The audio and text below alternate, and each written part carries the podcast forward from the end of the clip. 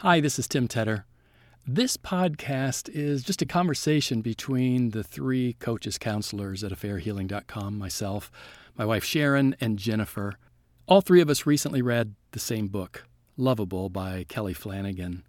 And each of us thought the book had a lot to say to people who have been affected by wounds of infidelity and some of the issues that we frequently face in our own counseling.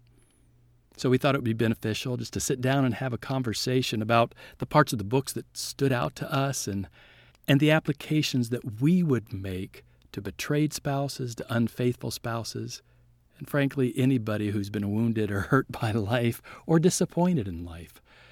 We've taken some of our favorite quotes from the book and put them into a free download that's available to you simply by going to affairhealing.com slash podcast 211.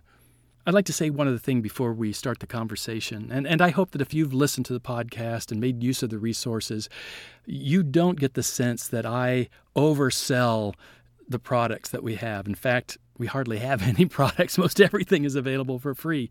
But I do have available two books. And, and the reason I mentioned them is because some of the content in both of the Affair Healing books really do apply to the conversation that we have today. And, and more specifically, I just noticed that a number of the coaching and counseling sessions I had this past week, I thought, well, man, if, if you had my book, it really speaks to some detail about this issue and provides exercises and worksheets for you to use. There's a recovery guide for couples that has a careful explanation of the process of affair recovery when two partners are cooperating together in their healing, and it includes some exercises along with some extra information, and that sells for $6.95. But the bigger volume the Recovery Manual for Betrayed Spouses sells for $29.95. Now, I know that sounds like a lot of money. You can get a lot of books through Amazon or wherever for much cheaper, but this book is different. It's it's not just a book you sit down and read. I mean, it has 14 chapters in it, but every chapter has suggested exercises, and in the back of the book, there is at least one worksheet, sometimes more than that, that goes along with each chapter as well. So the book was written as an attempt to get people involved in their own healing rather than just putting more information in their head. If you're a betrayed spouse, I hope you will take a look at that. I know it would be a valuable resource to you. For information on both of the books, you can go to affairhealing.com slash books. They're available in different formats, and if you buy the Betrayed Spouse Manual, you'll get the Couples Guide for free. Well, that's enough of the selling. Let's get on to the conversation.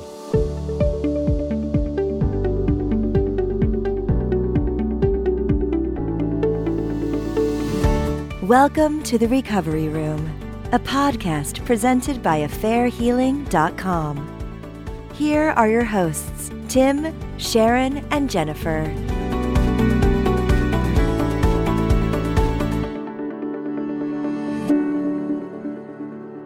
The three of us, Sharon, Jennifer, and myself, have recently read a new book by an author, blogger, psychologist named Kelly Flanagan.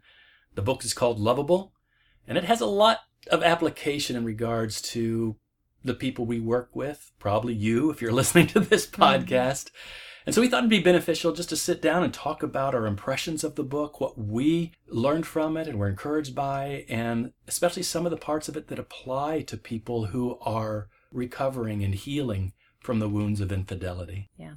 When I read this book, it reminded me of another book. The Gifts of Imperfection by mm-hmm. Brene Brown. Mm-hmm. Very similar themes of shame and worthiness and purpose of life, all that sort of stuff. How would you describe the difference between this book and that one? Because probably a lot of our listeners are familiar with Brene Brown. I would say Brene Brown's writing style is more like straightforward conversational. Yeah. Whereas uh, Kelly Flanagan's style is a little bit more teaching he sounds more like he is actually teaching a lesson and he actually has all those little cute little well they're cute but they're really powerful sometimes too um, one liners that are easy to remember and then quote again but that are really impactful brene brown's much more kind of straightforward just like she's talking to you mm-hmm. like she's a friend of yours and you're well brene brown comes from a research background mm-hmm. and she's a storyteller too so she gives a lot of examples mm-hmm. her books very good we've recommended it a lot the way I thought about it is hers I saw as kind of a textbook, mm-hmm. an interesting one, a good one with a lot of examples. And Kelly's book is more like a devotional. Oh yeah, well You know? that's yeah. I feel like that too. Yeah, I would agree with that. Yeah. There's more spirituality. Yeah, more Mm-hmm. of like a but very similar themes. yes. He breaks the book down into three parts. Uh, the first part is Is worthiness, you are enough. Okay, you are enough, and that certainly is part of the Brene Brown theme as well. Absolutely. Yeah. The value that we have as individuals, which a lot of times we don't realize the stuff that gets in the way of that, especially shame, which both authors talk about. Mm-hmm. Mm-hmm. Not necessarily shame because I'm a bad person, not guilt, mm-hmm. but that sense of I'm not enough. The first part of the book does deal with that theme of worthiness. You are enough. The second part of the book, Belonging. You Mm. are not alone. What, what is that? What he talks about in that section, he talks about that this is not an uncommon experience.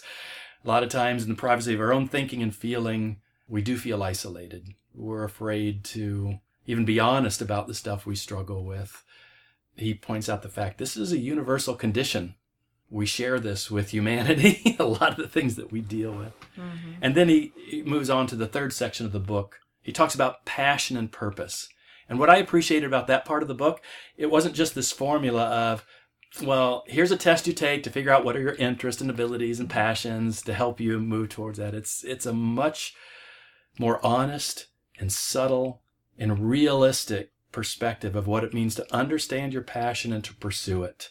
And if the result of that isn't necessarily going to be that you are going to change the world if you just name it and claim it, but it is going to make a difference to you and it's probably going to make a difference to the people who are close to you. So so we'll maybe talk a little bit more about each of those areas, but I thought what would be more beneficial to this conversation and to those who are listening is to be specific about those parts of the book that stood out as applicable to people who are struggling with healing after an affair. So let's just be kind of open ended. We might skip around, but let's talk about some of those parts, some of the quotes that apply to the people listening to this podcast. So I have a lot of clients who struggle with the idea of boundaries. Knowing what a healthy boundary is, about understanding what that means when people say it. Because you hear it a lot nowadays, right? You know, like mm-hmm. people are always talking about boundaries. You've crossed my boundaries, you know. But I think there's so much misconception about it. Brene Brown's quote right at the very top of chapter 17 He quotes Brene Brown. he Brown. quotes Brene Brown. And the quote is Daring to set boundaries is about having the courage to love ourselves even when we risk disappointing others. Hmm. And that just stood out to me so much because I was like, yes, so many of my clients feel like when people are abusing their boundaries, not treating them well, they feel like it's somehow mean or wrong, Selfish. selfish, to stand up and say, no, that's not okay what you're doing to me. Yeah. And that idea, I feel like sometimes it's more common in women, hmm. but you know, that is a generalization. I totally understand that. So I'm not saying that, you know, across the board it is, but I think sometimes w- as women culturally, we get the message that we should be very nice and very sweet and say yes and don't disappoint Be people selfless. and be selfless Yeah. and and I think that we are raised with that culturally and then it kind of bleeds into this thing of being a mom and being a wife and being also being an employee while we're being a mom and a wife and always taking care of everybody else even when it's hurting us in some way, you know. I run into clients a lot who are really kind of confused about what does that mean? And when I first will present the idea of, well, why didn't you just say no? They look at me like, well, uh, uh, they're horrified, you know, like say no. That person would be so mad at me, or that person would be so disappointed in me. I can't let them down like that. And I'm totally guilty of this. Like I've done it my whole life, but I see it in my clients a lot, and I'm always trying to gently kind of guide them toward it is okay to have a healthy boundary. There is absolutely nothing wrong with saying, no, I can't do that. This other quote by Kelly Flanagan that's like right on the next page from that Brene Brown quote. He says, The inability to set personal boundaries is one of the most common, insidious causes of human suffering. And I'm like, yes, it is. Yeah. It's like we suffer because we don't learn how to have personal boundaries that are healthy in our lives. I, I would think that probably half of the sessions I had yesterday with clients dealt with the struggle of a trade spouse to establish boundaries in their mm-hmm. relationship. Even though in many of the instances, the unfaithful partner, the unfaithful spouse was still acting selfishly, maybe still involved in the affair, and yet the betrayed spouse questioned their right to establish boundaries because a either they thought well that's not a loving thing to do or they were accepting blame for the problems of everything or Yeah. and at the root we don't establish boundaries because we are vindictive No. or because you're angry you establish boundaries because you care enough about yourself Mm-hmm. and you're moving in a healthy direction and honestly that you even care enough about the other person Mm-hmm. to no longer allow them to act in the broken, selfish ways that they've been acting. Yes. To be the adult in the relationship that is saying, hey, this isn't okay anymore. Mm-hmm. And if you're not going to make any changes, I'm going to make changes. Mm-hmm. I think a lot of times the betrayed spouse fears if they put those boundaries in place, it's only going to further push Mhm. that unfaithful spouse away. But it's actually one of the healthiest things, Tim, like you were saying, that you can do in a situation where the unfaithful spouse is maybe not changing what they're doing or saying they want to even end the affair. You need to put boundaries in place for your own protection and for the sake of the relationship. Yeah, one of the wives asked me that. Well, if I do that, won't that, you know, push him the other way? I said, I don't know. It depends on his heart. It depends on the direction he's already moving. Mm-hmm. But you might as well know what's there underneath the surface. Because if he's only staying because you don't have any boundaries and you're willing to accept responsibility and you're the one that's trying to make that, that's to his advantage. Mm-hmm. If you care enough about yourself to establish boundaries, it's going to force him into a different kind of consideration about his choices and about this relationship. And if the end he chooses to stay disconnected to you and stay involved in the affair or just leave your marriage, mm-hmm. that's his choice. You've got to let him make that choice. You've got to make the choices that are healthy for you. And by the way, if you are acting in a healthy way, that person, when they recognize the healthy boundaries are established, it forces them to consider the questions differently, to examine their own choices from a different perspective uh, than they had to before. And they may end up leaving the marriage, or it may be the thing that pushes them to a different consideration to step back in and try to do the repair work. But bottom line, caring for yourself is establishing boundaries. A really good example Kelly Flanagan gives in the book is of his little daughter, and I can't remember exactly how old she was, but he said like every morning he would come up and give her a hug. And there was this one morning, she's maybe like five or six. This one morning he went up to give her a hug and she just put her hand out and said, No, thank you.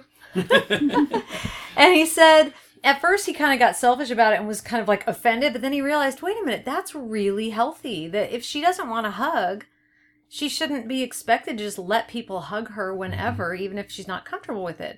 And she did it in a really polite, lovely little way. No, thank you. Mm-hmm. you know, there was nothing wrong about that or anything. She was just really kind of establishing her own personal space. And he realized how neat that was, you know?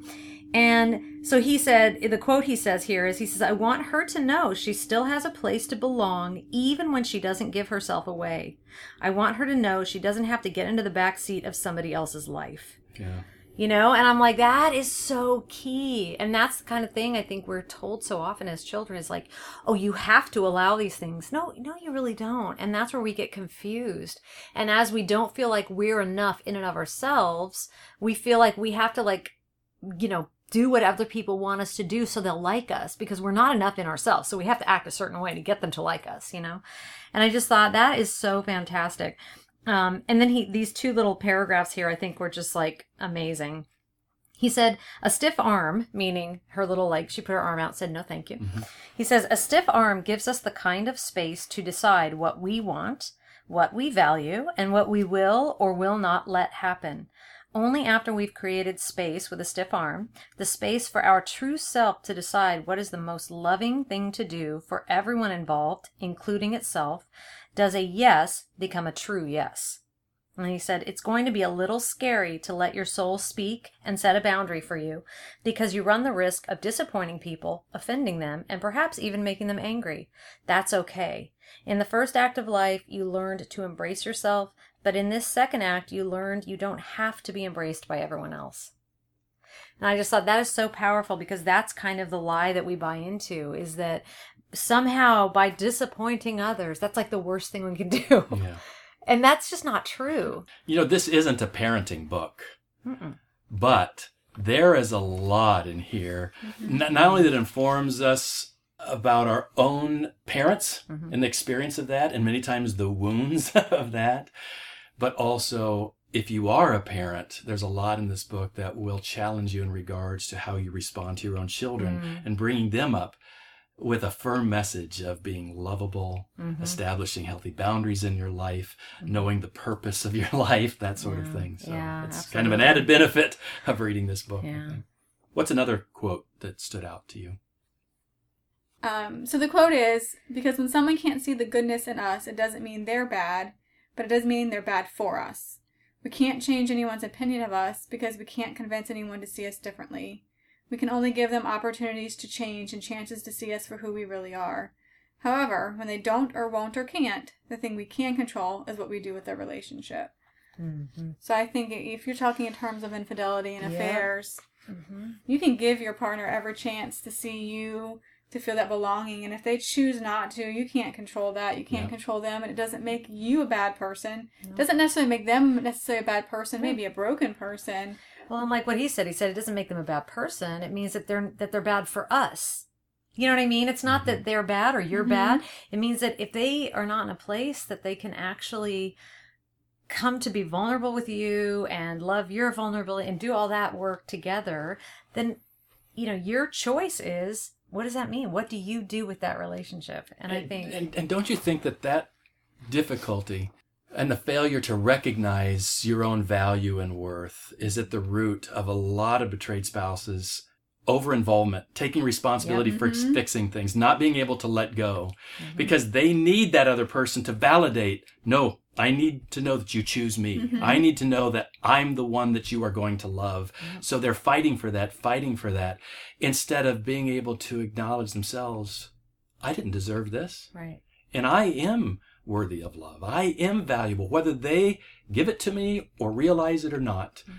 And so I don't have to fight for it. I just have to accept it and be able to move forward in a way that's healthy for me and invite them back to this relationship, invite them to love me again. But if they're not willing to do that, I can be okay. Mm-hmm. Yeah. Who's in a situation as a betrayed spouse where you did not control what happened. You did not choose to have this affair happen. Everything feels so out of your control. He's saying what you can control is what you do with that relationship. Mhm. So, based on the behavior of your spouse, if they're not willing, can't, won't, whatever, you choose what you want to do in the end with that relationship. You gain some of that control back. Right. Yeah. I've asked clients that in, in various situations. I've been like, when they relate a story to me about something where somebody was just being awful, da da da da da da. And I will just at the end of the of their anecdote, I'll say, What could you have controlled in that situation? And they'll usually think about it for a bit and just said, I could have walked away. and I'm like, Yeah. bingo, you know? I mean, it's at that point you cannot control that other person. You cannot control their dysfunction which is leading them to treat you badly. But you can control saying i'm not going to do this. I'm sorry but this is inappropriate and walk away you know? And in fact i take that back. Don't even say i'm sorry. Just say i'm going to end this because it's inappropriate.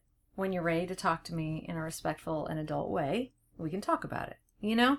Um, that is just so hard for people to do you know and i've been guilty of that too where it's mm-hmm. felt very very uncomfortable and oh how can i just walk away? Isn't that a terrible thing? Doesn't that mean that i'm a mean person? It's like no absolutely not. In the third act of his book, the third section, he talks about our purpose and the passions that are behind our purpose. And as I read the book, I thought there's a lot of application, especially to those who have been wounded in an affair and whose expected futures have been dashed. The thing that they thought was always going to be what they would experience for the rest of their lives, now that's ruined. They don't know what the future looks like. And for many of them, in that rubble, as they sit there trying to figure out what's going on, they question whether their life really has any purpose anymore. Maybe everything has been shattered, ruined. They feel a little bit hopeless. And I think this section of the book really speaks to the hope that we can have and what purpose in our life really does mean. Uh, what in this chapter stood out to you, or this section? For me, what really stood out was he told the story of the comedian Stephen Colbert, who lost his father and two brothers in a plane crash when he was 10 years old. So he talks about how Colbert turned to improv, and what he says is the key to getting up on stage without a script, the key to making art in the midst of the mess is learning to love the mess. And so often for the betrayed spouse, they just feel so hopeless that this was a bomb that was dropped on them and they almost feel like they're just going to die from the pain of it. You, you don't have to be defeated by suffering. And that's exactly what he says. It doesn't mean you're defeated by it. You just accept that it's part of your story now. And you gotta learn to love the bomb. That's the other quote. You gotta learn to take what happened and use it to make you a better person or to grow as an individual or hope, maybe even grow in your marriage. It doesn't have to be the end of the story. Mm-hmm.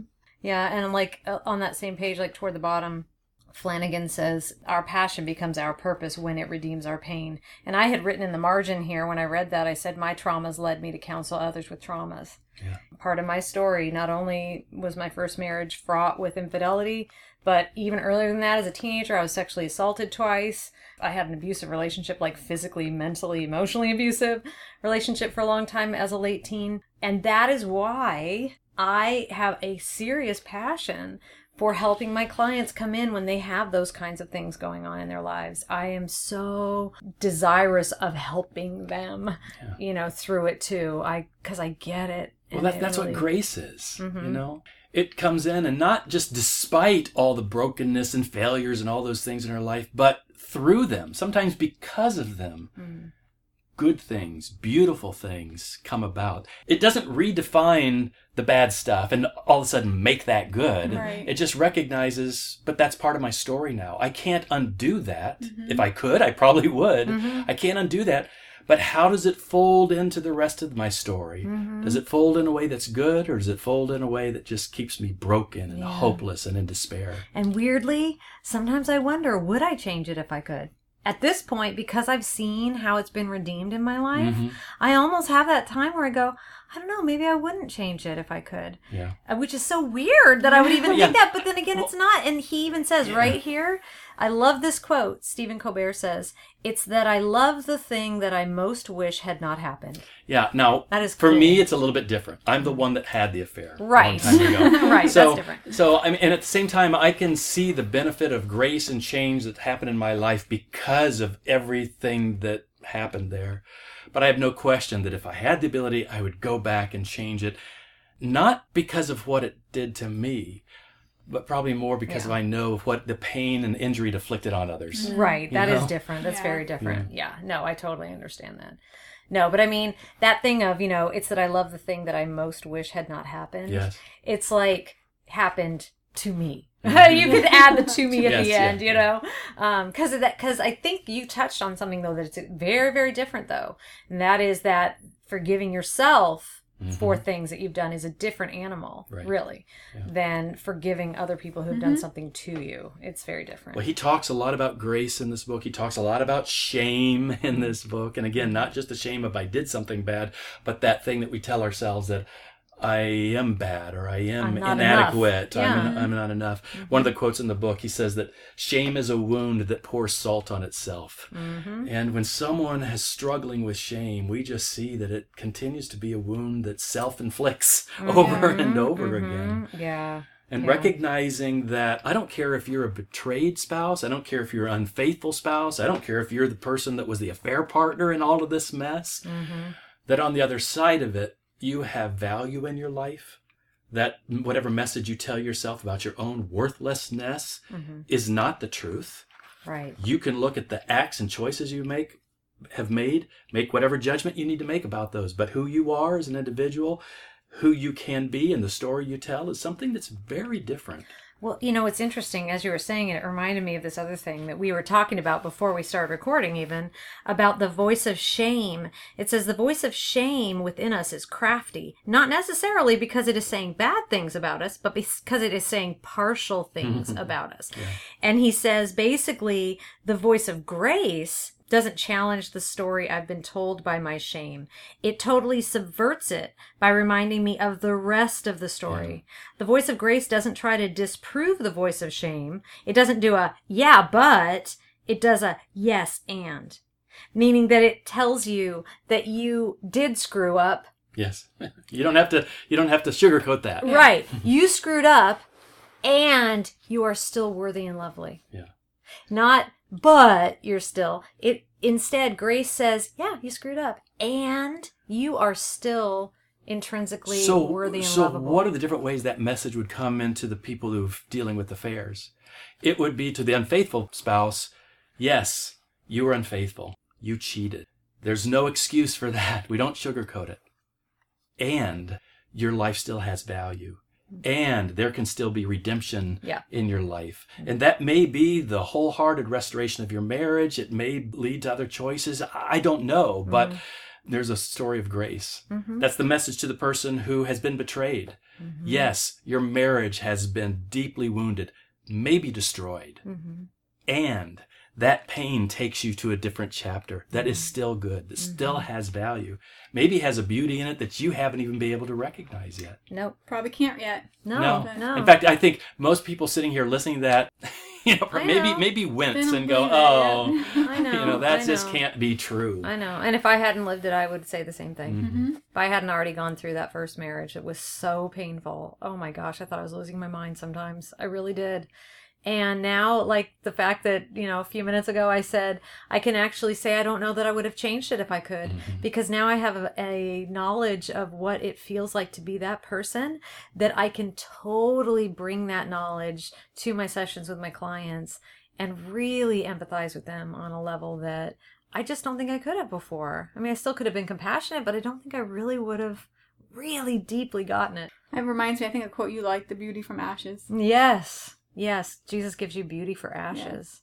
It's like you give him ashes and go, here you go. I don't know what you're going to do with that. And then he goes, thank you. He takes them and turns them around into beauty and gives it back to you. Well, you brought some spirituality into this, and I do want listeners to understand that this author, even though this isn't a uh, Bible study book, more than any other writing from him, he folds his faith into some of the examples mm-hmm, of yeah. this. If you're not a Christian, or if you even don't have faith, I don't think you're going to be offended by No, this book it's at not all. heavy But, but you know, if anybody's out there saying, "Well, I just don't like the mention of God or anything spiritual," then you don't want to read this book. It's not heavy-handed, but No. it's definitely but it's there. it's that's there. Mm-hmm. Yeah. You know, I think of the unfaithful partners and the benefit that this book could be for many of them. Because at the root of many infidelities is a brokenness inside the person that's having the affair mm-hmm. that wrestles with issues of intimacy and vulnerability and self-worth. They wouldn't admit it. They probably many times don't even recognize it Right. Mm-hmm. but they don't have the strength in them that's convinced enough of their own value to be able to stand honestly against whatever's going on in their marriage and speak to it honestly and openly. In fact, they'll, they'll just kind of stay quiet in that shame that they have inside of them. And the first voice that comes along and speaks into something different, they will tune into that. Mm-hmm. And it will feel like uh, water to a hungry soul, you know, mm-hmm, and they'll mm-hmm. go after it because it makes them feel, oh, at least I'm valuable to you. And in the healing, if after you've had an affair for many people, not everyone, but for a lot of them, it's it's really coming to grips with an honest understanding of who you are and a proper understanding of the story you want to tell with your life. And I just think this book, if someone that needs to understand and needs to have clarity in that regard would read this, take time to think about it, it would be helpful in taking the next steps forward in a healthy way and probably make you more capable most of the time of stepping back into a marriage, maybe sometimes make you confident of stepping out of something that's really unhealthy. Either way, mm-hmm. it's an important process of thinking and consideration for someone to go through. If you're listening to this and would like to know more about the book, go to affairhealing.com slash podcast 211 and we will have some show notes there, some quotes from the book. Uh, we'll have a link to where you can purchase the book if you want to. And by the way, if this has struck a chord in you and saying this is something I know I need to deal with and would like to talk to somebody about it, all three of us on this podcast are available for coaching. Just go to affairhealing.com slash coaching and you'll get information how you can have a phone conversation with us. And we'd love to kind of come alongside you and talk you through some of these things and, and help you with it. Those, along with many other resources, the first aid course, all that stuff's on affairhealing.com. Go make use of it. And we hope that the strong message you will get out of this, that you are someone who is lovable. You mm. are someone who, despite all the brokenness and pain and difficulty you've gone through, there is something that is good still in the chapters of your story. Mm-hmm. And we hope you will claim it and live it. The Recovery Room podcast is a resource provided by affairhealing.com. For more information about the podcast and resources for a fair recovery, including archives of past programs and the schedule for upcoming ones, please go to affairhealing.com slash podcast. I'm your host, Tim Tedder. See you next time.